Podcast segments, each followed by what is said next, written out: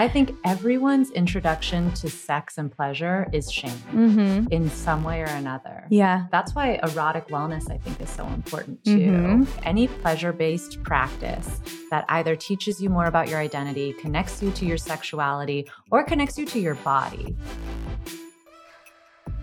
Welcome back to Open Late Lovers. I am Jessica Esfandiary, your host, and this is a Soulfire production. Today, I have with me Nadège. Nadège and I met about two months ago at a retreat that we were both um, helping to host and facilitate for friends of ours. And we instantly connected over a love of all things sex, relationships, Yeah. play. Um, Nadège is a sex scholar and she's also a writer.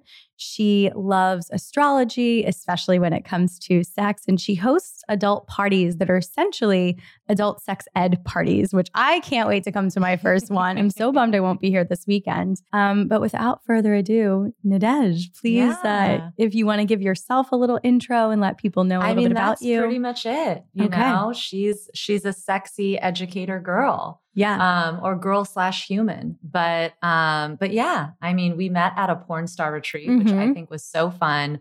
Um, when I was studying sex, I actually studied porn, really so it was a lot of fun to be around porn stars again. And amazing. yeah, and this was, was- at Berkeley? it was, yeah, yeah, yeah. yeah How got does one yeah, how does one study porn at Berkeley? Like let's start there. Um, I so I did not do well in high school. I pretty sure they passed me because they did not want to see me again. I was a very rambunctious kid, and I went to community college. Mm. And um, I actually dropped out of community college. And then when I finally went back and decided I was going to go to school, my dream was to go to Berkeley. And as a community college transfer, you transfer into your junior year. Mm. And since Berkeley is obviously an extreme academic environment, when you transfer in your third year, you automatically are in the thesis program and you have to start writing like your big paper. So I was like, okay, I have to be studying the same thing for two years. What won't bore me? And that was sex. wow. And um, the reason I picked porn specifically was because maybe a year before that, I had found queer porn and feminist porn. And that was really gratifying. I had always known that I was a, tr- like, I fell in love with my best friend in high school Mm. who was a woman. So I already knew that I was on a different trajectory. But um, when I found queer porn, it was so satisfying because I couldn't really get into other porn Mhm. even though I liked it, like I don't think it's bad that all types of porn exists, but um there's not a lot of porn made by women for women or by queers for queers. Mhm. Um, by people of color for people of color, by big people for big people, Yeah. you know? And so feminist porn is really diverse and really raw and honest and sexy as fuck. Yes. So my whole thing was going to these porn sites and saying like how do they show consent? You know, when you watch porn, you Mm. could watch I'm also really kinky, so I liked the kinky stuff and so I'd be seeing hair being pulled or whatever and I would think to myself like, okay, I'm assuming that everything is consensual, but I don't see these conversations happening. So how does feminist porn differ from mainstream porn with regards to showing consent? Um, since we don't see the conversations that are happening behind the scenes. right. Um, and that was really interesting. Like I remember one porn star telling me that she booked a gig for a mainstream company with a mainstream porn actor who's a man, and he just had a reputation for being a little rough during blowjob scenes. Mhm. Um, not a bad guy, but just had a rougher approach. And so she, like, behind the scenes was like, I don't want you to pull my hair like this. I don't like, I want you to be really mindful. I know that you can, we get into the scene and we get into, because they're actors. You, Right. You get into the scene, you get into the moment Mhm. Um and like just be mindful of that and i was like that's really badass to, like, Yeah. that you knew then you did that and what i think people people tend to think porn stars are really disempowered but they're some of the most empowered people they know how to communicate their erotic needs Mhm. um, a lot of the stuff i do with sex education is around communication and i learned that through bdsm and through porn yes. and like these porn stars so This anyway, is amazing. that is how i came here I have yeah. so many more questions. Well, first of all, I would love to know what you landed on when you said you found feminist porn and you and you found porn made by women for women yeah. because I recently just like became aware Mm. of Bellesa Yeah. and I had no idea before because I've not watched a ton of porn in my life. I've gone through like seasons and phases, but So I just found that two years ago. Yeah. But was that around? And what are some of your I don't resources? Know if was around because that wasn't what I found. Okay, So what what, did you find? found was the crash pad which is still around and it they have like hundreds of episodes and the premise is there's a mysterious loft in San Francisco and the key gets passed around and Oh. there's um the key holder is a voyeur so there's cameras all over and couples go and have sex and Whoa. obviously they're actors Yeah. and it's it's a whole premise but that's like it's cute because they have so many different people who come but you every single actor has to play the part of oh we have the keys to the crash pad right. and we're gonna fuck and we know someone is watching oh my God, this is um, brilliant. So that was really hot. That was my intro. And then another good one, Erika Lust Films, super, super hot. Um, Erika Lust on Instagram. Uh, I think it's Erika with a K. okay. Um, but her films are super, super hot. Um, and what are some other ones? It's funny because I am not watching as much porn right now, and I Mhm. actually haven't in years. And I think it's because I spent like two years being like, That's all so you did. deep in porn. And um, but the crash pad pink and white label productions is another good one. Okay. They have a and they actually produce the Crash Pad series, but they also have a bunch of other films and Mhm. have won tons of awards. And I don't know because of COVID when this will come back, but uh, there is an annual conference, a feminist film awards conference in Canada that happens Wow. every year. So that's also if you just follow that conference and Mhm. see what films get elected or elected, nominated, um, then you can find a lot of really cool films that are all over the spectrum with regards to sexuality and representation and like feminism, because I think so many people have different views of what feminism is. Mhm. Um, but you can really find something that'll like scratch your itch. Yes. I love this conversation and actually not really talked about porn a lot on Mm. the show yet. I mean, we obviously we have the mutual friend, you know, Ginger Oh, yeah, Thanks who introduced us and we've like touched on it, but um I think like what I love hearing is a reminder for people that there there is stuff out there for you to Yeah. see yourself in, right? And I know that for myself I watched a ton of lesbian porn Yeah. like all through high school and college and it was pretty much the only thing that excited me as well. And so, you know, definitely don't settle for your run of the mill mainstream porn if you are not seeing yourself in these scenes or identified and it's it's something that you want. This just reminded me of something, and I'm, I don't remember Mm. the person's name at all, but I've done um, some of Esther Perel's workshops that Oh, she I does that she live streams. And so, you know, Mm. anyone can sort of get a ticket to these and you don't have to be, you know, a, a psychiatrist or a therapist. But there was, um, she had a, another speaker who was talking about, um, and he, he was a gay man in his 40s or 50s, Mm. talking about like how, you know, porn could be viewed as, you know, very positive, very negative. Mm, But what it's done for people is really, especially in the gay community, for men to give them this like voice, and this image of things that they were not seeing in their daily lives, like in the 80s. And I, it was the first time I actually looked at porn as pretty empowering. It is. Mhm. Be- I mean, because for a lot of my life, I had a lot of shame around like Oh, either watching it or you know because you find like you know your your parents like magazines and everything's hidden and it's kind of like okay, well this is bad. You know, you learn that from Oh, such a for young age that like this is something that has to be like closeted and I think everyone's introduction to sex and pleasure is shame Mhm. in some way or another. yeah. And it's really, that's why erotic wellness, I think, is so important too. Mhm. And like, for anyone who doesn't know what that is, erotic wellness is just like any pleasure based practice that either teaches you more about your identity, connects you to your sexuality, or connects you to your body Mm. because our bodies store all the trauma that happens to us. And while sex therapy or talk therapy is really important, going to a massage therapist is important, going to a pelvic floor specialist, a lot of people don't know that those exist. I did that this morning. Oh, it's really empowering. It's I really was important. literally in a session this morning with Courtney V, who I had on the show maybe like two months ago. And she is, I've started working with her because I'm realizing how Mm. important it is to be in touch with Yeah. those muscles Oh, and that area of the body. But Yeah. yes, so continue But with yeah, I mean, well, erotic. erotic wellness. I Mhm. mean, that's so those are obviously like medical resources, but people are practicing erotic wellness all the time. They don't even know. Like when you do your beauty routine at night or for people who don't have a beauty routine, your grooming routine. Mm. That's a way that we're soothing our nervous system and connecting to our body. And what neuroscientists have found is that if your nervous system is activated in flight or flight mode, you can't receive pleasure, whatever it is. You're anxious or Mhm. nervous, there's a block there, and your brain is telling you that you're in danger.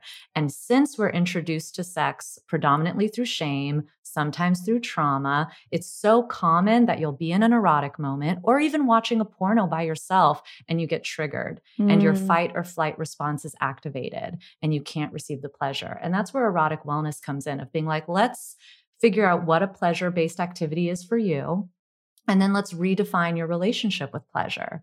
And that's why, but there's so many ways we're doing that already, right? Like, and beauty Mhm. routines is one of them. Yeah. Beauty routines, taking a bath. Taking a bath, walking Mhm. your dog. hmm Yeah. So, all of these little things, if we're a bit more mindful, we can Yeah. start to, I think, tune into where it, we feel it in our body. Yeah. It's probably like what you would advise someone to do. I'd say so, Mhm. totally. And also just recognizing because it doesn't have to be all about sex. Like the word erotic is in there, but like pleasure is very diverse. And like walking your dog is a pleasure and it slows you down Mhm. and it connects you to another animal, you know, and humans are also animals. And I think a part of understanding your sexual nature is just surrendering to the fact that you're also an animal. You Mhm. have urges, you have reactions, that's okay. Like, Yeah. you know, all of that stuff. Mhm. But yeah. I think overall, what I'm hearing too is just reminding people like that they're of their basic humanity. Yeah.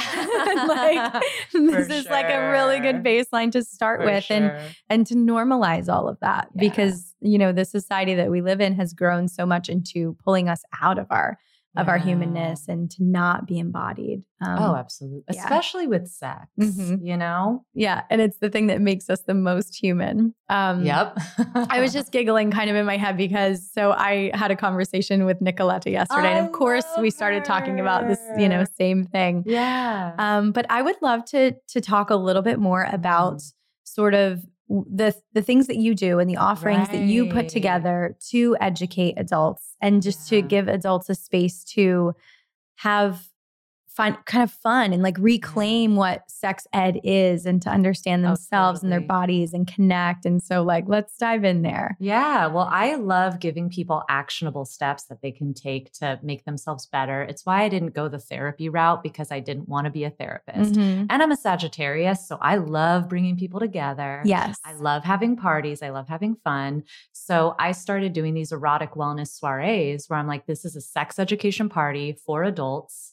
And because obviously we can't have anyone under 18 because, you know, even though they deserve sex ed too, but that's a very different can of worms. Mhm. Um, but yeah, and I love bringing people together and having different topics we go over.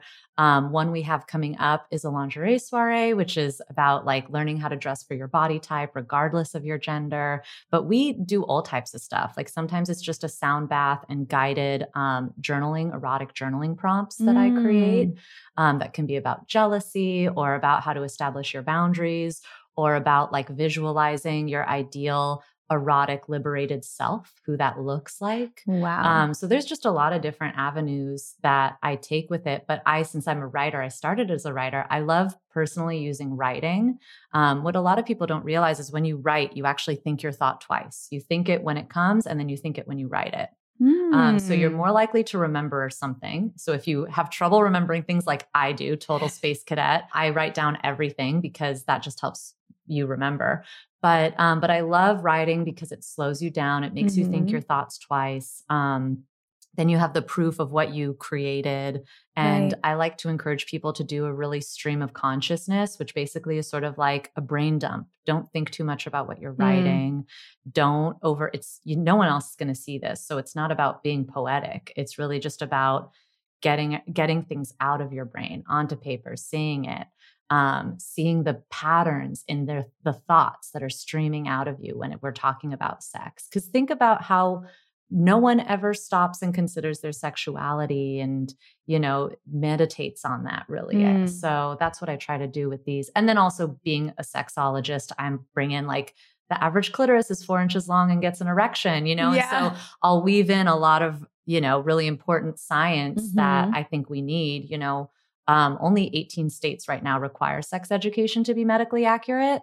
So, um, and that's right now in 2022. So when we were in high school, it was even worse. Yes. Um, and that's just in the United States. Worldwide, it's either the same or worse with mm-hmm. regards to sex education. So it's literally legal for people to teach you sex education that is not even medically accurate. Mm-hmm. And um, we really need sex education. So I like, I weave in like practices you could do with my, you know, the soirees I do, as well as like information that I feel like everybody needs and did not get. Right. Um, and yeah. What do you find are, well, okay, I have two questions. Yeah. Let me back up. When you're talking about doing a brain dump, right? Mm. And just writing in general, what do you feel like becomes, I guess, unlocked for people? Mm, that's a great question. Well, I think one thing to be mindful of that I hear a lot is that people feel like they can't even when they're writing in a journal that's private, they're scared someone's going to find it. Mm-hmm. So I think the first thing is to surrender to the fact that, like, what if someone does find it? Your erotic thoughts are really not that crazy. Mm-hmm. Like everybody has taboo thoughts. They're all over the place. Some people fantasize about their parents. Some people fantasize about cheating because mm-hmm. they feel mm-hmm. constrained in their relationship. Some people fantasize about animals. Everything is taboo mm-hmm. and everything isn't taboo. So I'd say first and foremost, release the idea that someone's going to read it because what if they do read it? That person who reads it, first off, is violating your boundaries. Mm-hmm. And two, if someone does read it, like they have their own right. really crazy, yummy thoughts, mm-hmm. you know? So like it's okay. Yeah. Um, so I'd say that's the first thing because I, I hear that a lot. Um, and then the second thing I'd say is as you're brain dumping your thoughts, really look at your patterns and look at areas that you maybe censor yourself or limit yourself. Um, psychologists have found that it is very, very cathartic and healing to allow yourself to fantasize in the safety of your brain. And we actually self censor our fantasies mm-hmm. constantly. Um, so, a practice, anyone listening, that I would encourage you to do is for the next two weeks, practice fantasizing without shame, without limits. It's your brain. Nothing bad is going to happen. Mm-hmm. Even if you think your fantasy is horrible and your fantasy maybe involves hurting someone else, maybe you're just kinky. That's okay. Mm-hmm. But fantasize about it in your brain and really see where that goes. And then once the two weeks are done, check in with yourself and see how that felt emotionally. If it didn't feel good, then don't do it anymore. I have yet to find someone who says it doesn't feel good and cathartic, but you know, that could happen. But for, and if it does feel good, keep going. Yeah. You know, keep going with that practice. I'm hearing this like so deeply and I'm going to commit to it because I I know that I do this oh, for myself. Mm-hmm. Yeah. And it's it's so interesting like even the thought of it feels very liberating and yeah. almost like okay like give myself permission and that reminder that like nothing bad is going to happen mm-hmm. because you are sort of letting your mind wander. Yeah. And yeah, I imagine that that's like its own form of expression yeah. that then scratches the itch, totally. right? Otherwise, like what you try to avoid is just going to get bigger and bigger. And it manifests. Mm-hmm. You know, there's this really cool book called Existential Kink, written by a woman who studied BDSM and psychology. And she found that we all like humans do enjoy pain to a certain degree, mm-hmm. whether that's emotional pain, physical pain, what have you. And if we don't allow ourselves to explore and just become conscious of those things, they'll still manifest and come up in our life. And the example that she gives that I love is imagine a man, maybe he's like 25, graduated from college, and his subconscious desire is that he does not want to be an alpha male. He wants to be taken care of by a woman. He wants her to be the bread earner. But in our society, that's extremely shameful to mm-hmm. admit. So instead of giving himself permission to explore that need and that desire, he self sabotages by finding a job he hates, getting fired, and then moving back in with, with his mother. So now the need is being met. Yeah. A woman is taking care of him financially, but it is through a very shameful experience mm. of failure versus when we become more conscious of the things that we maybe like that society either tells us we don't like or that maybe hurt, but it's okay to fetishize pain. Mm-hmm. Um, if one becomes more conscious of that, then he could move out of his mom's house, meet a woman who wants to play the dominant bread earner role, right. and have his needs met in a very conscious and loving way. Mm-hmm. And so Um, so that's the other thing about fantasizing. It's good to fantasize and to explore these things, figure out what you want and what maybe are the roots of these desires, which takes time, everybody. Like that, it takes years. It's not going to happen in six months. It's not going to happen in 30 days. Yeah. It's a practice. It's a practice. So give yourself the grace and patience. But um, but yeah, like once we figure out those subconscious desires, we can actually create a life for ourselves where those needs are going to be met mm-hmm. and they're mm-hmm. met consciously and they're met consensually. Mm-hmm. And we're mm-hmm. not the, you know, we're not making our desires manifest because they, again, they'll just manifest. They will. Mm-hmm. They're your mm-hmm. needs. Yeah. You're going to get your needs met one way or another. And the subconscious and the universal consciousness, oh, right, is so powerful. So powerful. I love how we all think we're going to cheat it. Like oh, we're going to get away no. with, you know, but your higher self is fully in control of this journey. Yeah. So by hell or high water, like you will end up in the same place. Yeah.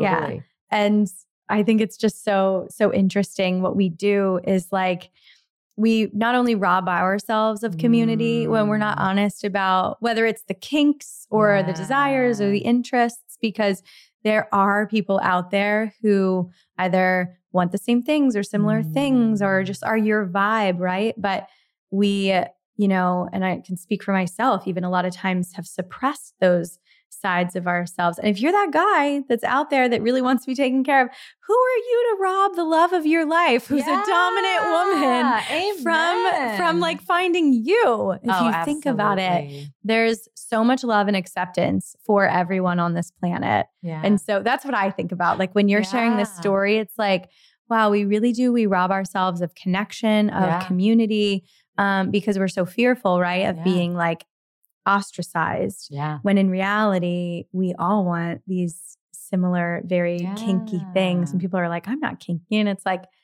would you like an ice cube on your body? Like that's yeah, kinky, that's kinky, right? Exactly. That's like it's like the, oh, the totally. mildest things um, are kinky. So yeah, or you yeah. can like have a fetish for like mean women, but you don't like pain. You don't like the you know, but right. like kinky is so diverse Broad. and it mm-hmm. can be about your lifestyle too. It doesn't have to be about sex. But anyway, that's a yeah, whole I know a whole other it's a whole other episode yeah. that we'll have to do on kink. Um, but I I really want to talk about astrology. Yeah. Can we pit it? Because you're like, I'm a Sagittarius. I like to bring people together. So I've never really I, I like astrology. I don't know like everything about it, but I'm really into it mm. in my mm. in my personal work, right? As yeah. a sound meditation facilitator and you know all the the slew of other things I do. What really I guess what's the difference when you're thinking about mm. astrology in relationship to sex and sexuality? Yeah, well, I'd say one, you need to know your birth chart mm-hmm. because mm-hmm. there's going to be certain placements. So when you're born, all of the planets were in a specific place, mm-hmm. right? And there's about 25 to 27 placements of where the planets, the comets, and the houses are. Um, and so that like the seventh house is the house that rules relationships. Mm-hmm. So if your seventh house is in Gemini, you might be more likely to be polyamorous because Gemini represents the twin and duality. Oh. Um, and so you might have a very open-minded view to relationships.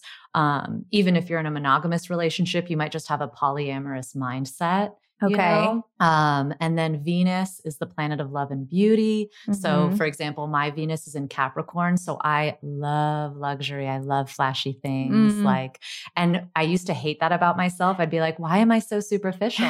and then I saw that my Venus was in Capricorn. I'm like, okay, it doesn't mean I'm superficial, but it does mean that I I like a certain thing and like that's okay but um so i'd say the first thing is knowing your birth chart which you can mm-hmm. just google online or download an app like CoStar which i think is right. a pretty good app for yes for that um and then remind me your question again. What with astrology? What? Yeah, what's for? different and what's to mm. look for with mm. respect to you know sex and relationships? Sex and your moon sign. Your moon sign oh, is right. important because mm-hmm. your moon represents your emotions, who you are when you're alone, mm-hmm. how you mm-hmm. recharge. Um, so people who are really compatible in their relationships tend to actually have a compatible moon sign as opposed to their sun sign. Oh. So your sun sign, oh. right? Like I'm a Sagittarius. That's just where the sun was when mm-hmm. I was mm-hmm. born. So there's so much more to your astrological life, mm-hmm. I guess, mm-hmm. or or meanings. But um, moon is important, Venus is important, the seventh house is important. Um, what else? The eighth house is the house of sex and death. Okay. So that really can show how you internalize shame and sexuality. So Mm. that's a really interesting one as well. interesting sex and death together in the same Well, house. yeah, because- because like the orgasm is like basically the like small death, what the you feel like. mort. Yep. Um, well, I think it's more so because sex is the creation of life. Mm. And then death is the end of life. Right. And so it makes sense that the two of them would be together like that um, because they're just the cycle. um, interesting. And like death, sex, birth Mhm. are all a part of the same energy, Mhm. really. Right, So, creation. Yeah. Oh, yeah. Mhm. Like your creation, Mhm. your creativity and your sexuality are very, very, very closely linked. Like, so if you have blocks in your creative realm, it might be from blocks in your sexuality. Yeah, of course. I Yeah. always find that. Yeah. When I'm having more sex, I'm way more creative. Oh, yeah, My creativity sure. flows. Wait, so what's your moon sign? Mine is Taurus. Oh, interesting. Which is nice. Taurus is the um she's represented by Venus and is a very like I'm such a pleasure like person. It's Yeah. ridiculous. Like I have a Sagittarius rising, Sagittarius sun, and Sagittarius is represented by Dionysus, the god of pleasure, Mhm. wine, food, and then Taurus is the goddess Venus, which is love and beauty and also all about pleasure. So I'm just, I was like made to have a company called Pleasure Science. It's just outrageous. Yeah, this but is I amazing. also want to guess your sign. okay. I had last yesterday, I had a download that you might also be a Sagittarius. I'm not. Are you an air sign then? I am. okay. That was. I was like, she's either a Sagittarius or an air sign. So I just had a birthday. So, okay. So then you would be an Aquarius. Oh my Mm-hmm. Yes. God. Yeah. So that's my sun. okay. Obviously, lover of people, love bringing people together, very concerned with the collective. Oh, yeah. obsessed. oh, I love it. Which uh, finding out a lot about astrology has helped me balance my personal close relationships really well because I can tend to like forget about the people who love me the Mm. most. And I'm Oh, being for- really I relate to that as a focused. sa- because we're Mhm. community people. So I'm always like community, community, and then my inner circle, like my sister will be like, "Bitch, call me back." Yeah. I'm my "Sorry." husband's like, community what? I'm right Yeah. here. House Um, community. yeah. um, so yeah, I have I have uh my sun is an Aquarius. And then um I'm a Leo moon. So I also love luxury. Ooh, yeah. Also like really nice. That's a really so actually Leo and Aquarius are sister signs. Mhm. Yeah, so they're two halves to the same whole. That's a really powerful sun and moon to have because Yeah. you sort of are a circle that can like complete Mhm. itself. Yeah. And then I'm a Scorpio rising. Oh, oh, I love a Scorpio. I can't even. My love for Scorpios is so intense. Really? I, oh, I, every time I meet someone cute, they're a damn Scorpio, but I love it. I'm like Mhm. cursing, but I love them. Yeah. Oh my God. I, I feel like there's a lot of it's interesting. I had a reading about Mm. six months ago, and I, I still don't know everything about Yeah. astrology, but I'm, you know, absorbing more. And she was saying that this lifetime for me is a lot about moving from Scorpio energy into Taurus Mm. energy. Oh, are those your So north and south nodes? I think so. Yeah. Yeah. Is that what that is? so moving, mhm. so if you're moving from Scorpio, so your south node would be in Scorpio, Mhm. um, and your north node would be in Taurus. That's really that's really amazing because my north node is in Aquarius, so I have the most to learn from your astrology sign. Whoa. And I have the most to learn, learn from, your yeah. Taurus. from my Taurus Yeah. moon. Wow. Yeah. Yeah. Astrology Mm. is wild. It really does help us know ourselves, right? That's like all we want to do as, Absolutely. as like humans. for me, I'm We're not like, too into the horoscope part of Mhm. astrology. Like I'm right there with you. I like to use it to understand myself. And I also like to use it to show people like what their erotic strengths are because I Mm. think astrology is so fun. And like you said, it helps us understand ourselves. And it's a great way to overcome shame, you know, like recognizing like your eighth house, sex and death. Mine Mhm. was in Cancer, which is an extremely emotional sign. And as a Sagittarius Mm. and a Taurus, I can have a lot of disassociation from my feelings. And when I discovered that, I realized one of my strengths is being emotionally deep and like that's okay. And like, well, and it was it was really like groundbreaking for me. And so I love doing that for other people because I think it's a way to like rework shame or Mhm. rework the way that we maybe perceive our habits to be bad that aren't bad. It's just Mhm. like we live in a society that has taught you a certain thing. Yes. Um, so that's one also a way that I love to use astrology. Really beautiful, actually. Yeah. yeah, because it does. It really helps people accept themselves on a deeper level, ultimately. Mm. And society is so like fucked for the most part. Well, okay, Yeah. let me actually take that back because we're not. But I think what people maybe idealize, right, in our capitalistic Mm. society that wants everything to sort of fit into this like mold, right? And it's like, think about this what we're talking about with astrology there are 12 houses and Yeah. there are like many different ways to present and all of these different combinations right you said like 25 or something yeah, so 25 or 28 or something like that. it Yeah. would be crazy to think that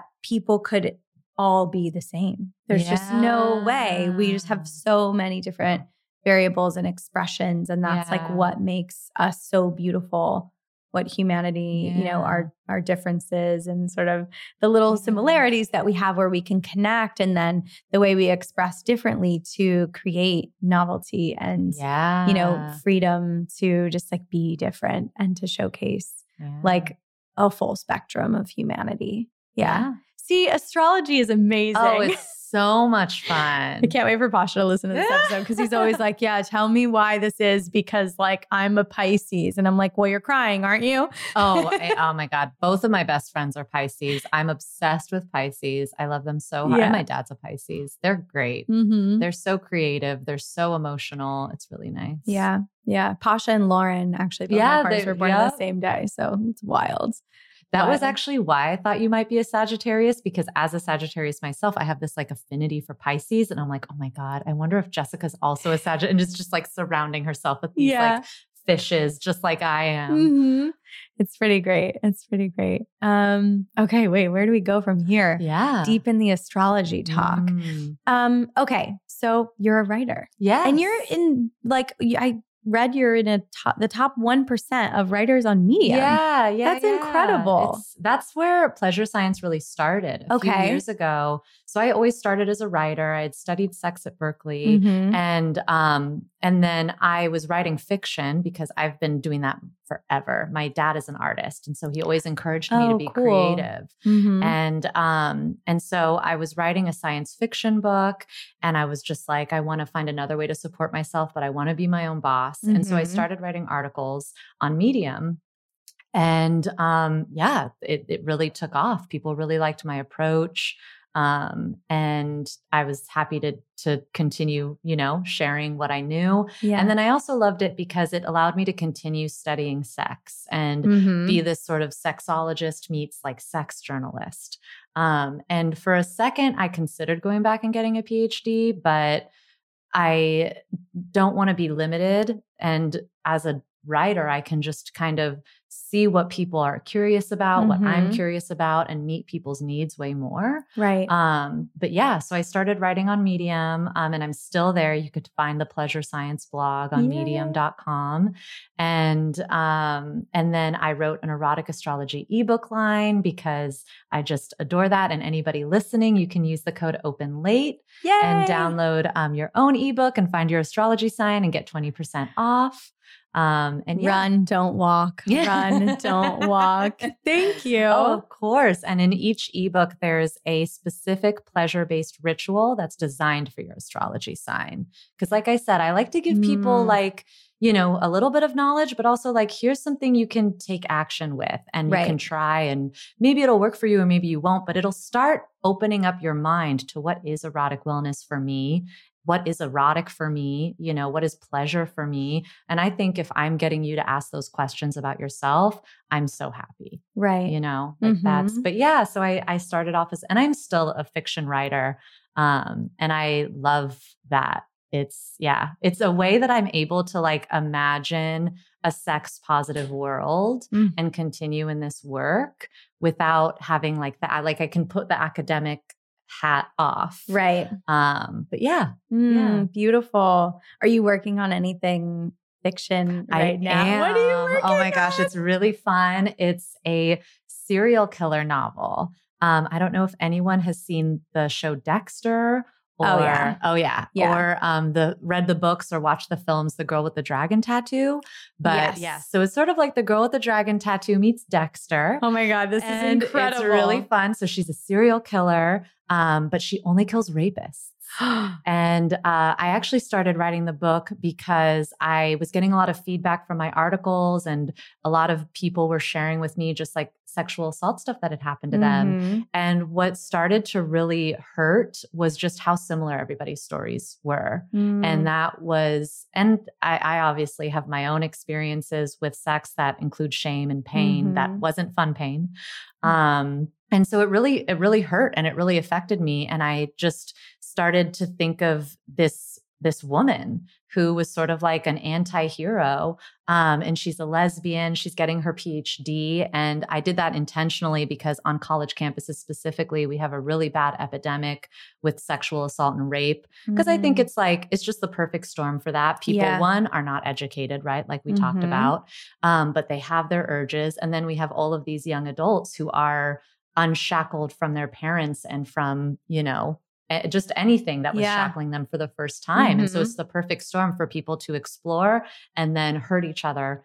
Which I think happens more so on accident. I think most of the sexual assault that I hear about I think some people like know that they're violating someone's boundaries, but they may not realize. Like a lot of people don't realize what rape even is or Yes. things like that. So when I was reading these stories, or not stories, these experiences from real people, I wanted to do something about it, but I also wanted to protect my own mental health Mm. um, and not burn out. And that was where this story started. And um, yeah, I mean, I'm about 150 pages in. Wow. Um, she just murdered someone, which was very fun to write. And it's so funny because as I was writing this this murder, Mhm. um, I'm obviously not a serial killer. Right. I'm not a psychopath. So I'm writing it and I'm like, you know, maybe he does survive. I just feel he's really apologizing. like he feels bad. And I'm like, Nadège, what are you doing? You, Yeah. you created him. He's horrible. He's he was designed to die. Like Mhm. kill the man. yeah. And so the first draft of, of the murder, um, the first murder that I wrote, I was like trying to redeem. And I'm like, this is not the point of the book. Yeah. Like, buck up, put your psychopath hat on and kill this guy. Yeah. So I had to like rewrite it. And it, but it was a really funny, but that's, and I think that's why creative writing can be really a great outlet. And Mhm. you don't need to be a great writer. I mean, I think everyone is a great writer, but Mhm. you don't need someone else to validate your writing as great writing to explore that. And right. I think the first step, if you want to be creative with your writing, is to really do that stream of consciousness. Mhm. And I'd say, like, the best tip that I could give is to set a timer because I think people can get overwhelmed with the idea and they're like, oh, I have to sit down for an hour right. or whatever. Yeah. Put five minutes on a Mm. timer, make it a really short amount of time, and just start dumping and Yeah. seeing what comes out. Um, and I think that can really help. But yeah, that's something that I'm Yeah. working on, and That's hopefully it'll be published sometime next year. But um, but yeah, Amazing. Thank you for sharing. Oh, yeah, I like didn't even know. I'm like, she has me cooking up something really oh amazing. yeah, I'm always working on creative writing because I love it. It's, Yeah. you know, And I love, you know, how we kind of circled back to what we started Mm. with, with, Oh, with, with you said, you know, the creative writing or just like letting our mind wander, right? Because Mhm. Fantasies are not like reality. They will, they will Oh, like, you know, sort of manifest themselves if you don't sort of like feed those urges in whatever way you are. And so like you're not a serial killer, No, but you yeah. can certainly write about it and express like what you want to do and it to expresses like the Yeah. anger I was Mhm. feeling when I was, you know, like that. I still feel some like anger and sadness. It was just a way to like get it out and still get it out yeah. without like maybe exploding on someone at like a Mhm. grocery store because Right. I just like they don't know that I just read a really sad email from someone that I can't help who lives in another part of the world. right. And then like my credit card declines at a grocery store and maybe I just like lose it. Like instead I'm just Yeah. gonna have my nice serial killer murder someone and, and yeah, and be done with it. Yeah.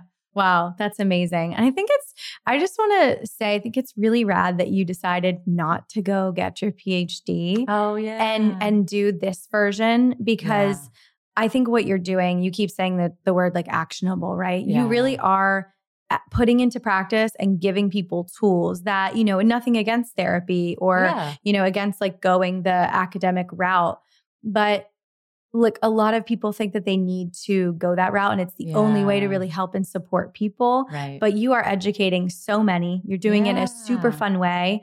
Oh, Um, and thank you're getting all of the the knowledge that you need from like life experience and wisdom and trial and error. And and that's we need more of- called of us, embodied yeah. knowledge. So Hmm. like embodied knowledge is just as valuable as academic knowledge. And like embodiment means of the body, Yeah. right? And so your knowledge as a person walking down the street is just as like important and monumental as like someone who does a study about something. And when it comes to like the academic world, it's really gatekeepy, right? Yeah. Like and like that just is what it is. It's a it's its own system and it is designed to like keep some people out and keep some people in and it's Mhm. designed to decide what is like knowledge that is worth studying and what isn't.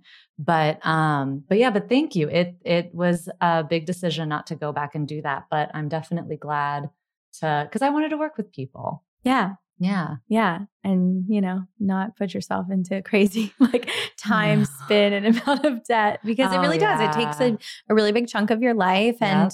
and as you're saying, like now you're already doing it. You're working with people and creating really fun ways to I think help people become enlightened about sex and their own being, Yeah. humanness. But I will say too, for anyone who is watching and going back and getting their PhD, especially if you're someone that like isn't white or isn't wealthy or isn't straight or what have you, like that's fucking radical. Mhm. You know, and like I am very also being coming from Berkeley was, and I was like, you know, I already went to such a prestigious institution. Mhm. I don't want to keep going with this, uh, with that route specifically, but there like it can be really radical and um and really great to go through the system especially if the system wasn't designed for you because you're Mhm. breaking barriers and Yeah. you're, you're blot like you're overcoming the gatekeeping like of academic knowledge Right. and like it's by people the reason we have like ethnic studies departments and gender and women's studies departments is because people who weren't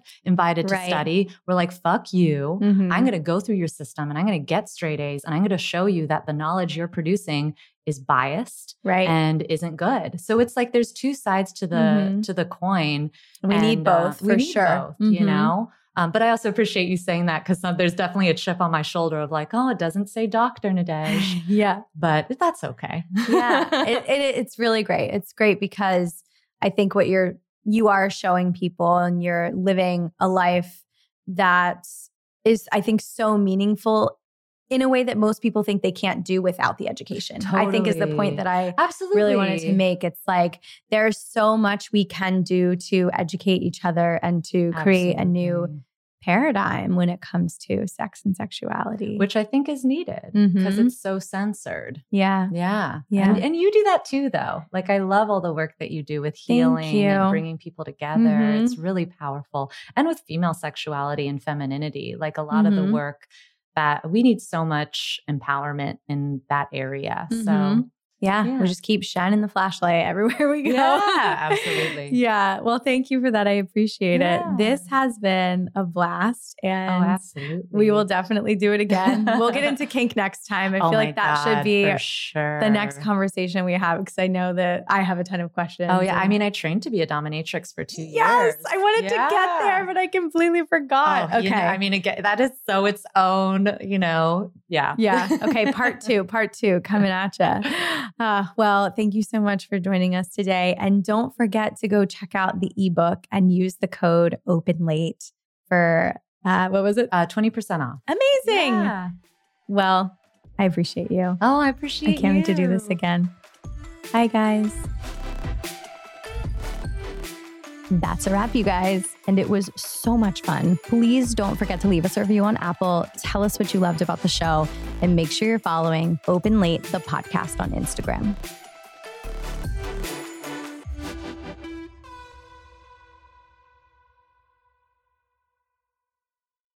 Everyone is talking about magnesium. It's all you hear about. But why? What do we know about magnesium?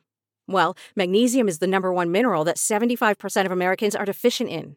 If you are a woman over 35, magnesium will help you rediscover balance, energy, and vitality. Magnesium supports more than 300 enzymatic reactions in your body, including those involved in hormonal balance. From functional medicine doctors to mental well being and female hormone experts, we all know that magnesium is the one mineral to improve all aspects of well being and health. But which one? Magnesium Breakthrough from Bioptimizers, the trusted choice recommended by leading experts with seven best absorbed forms of magnesium to ensure your body receives the support it needs for overall well being. Go to bioptimizers.com slash balance today and use code BALANCE10 for 10% off. Support your journey to wellness at B-I-O-P-T-I-M-I-Z-E-R-S dot com forward slash balance. Magnesium Breakthrough from Bioptimizers, your foundation to optimal health and vitality. It is Ryan here, and I have a question for you. What do you do when you win? Like, are you a fist pumper? a woohooer, a hand clapper, a high fiver. I kind of like the high five, but if you want to hone in on those winning moves, check out Chumba Casino. At ChumbaCasino.com, choose from hundreds of social casino style games for your chance to redeem serious cash prizes. There are new game releases weekly, plus free daily bonuses. So don't wait. Start having the most fun ever at ChumbaCasino.com. No purchase necessary. VGW. Void were prohibited by law. See terms and conditions. 18 plus.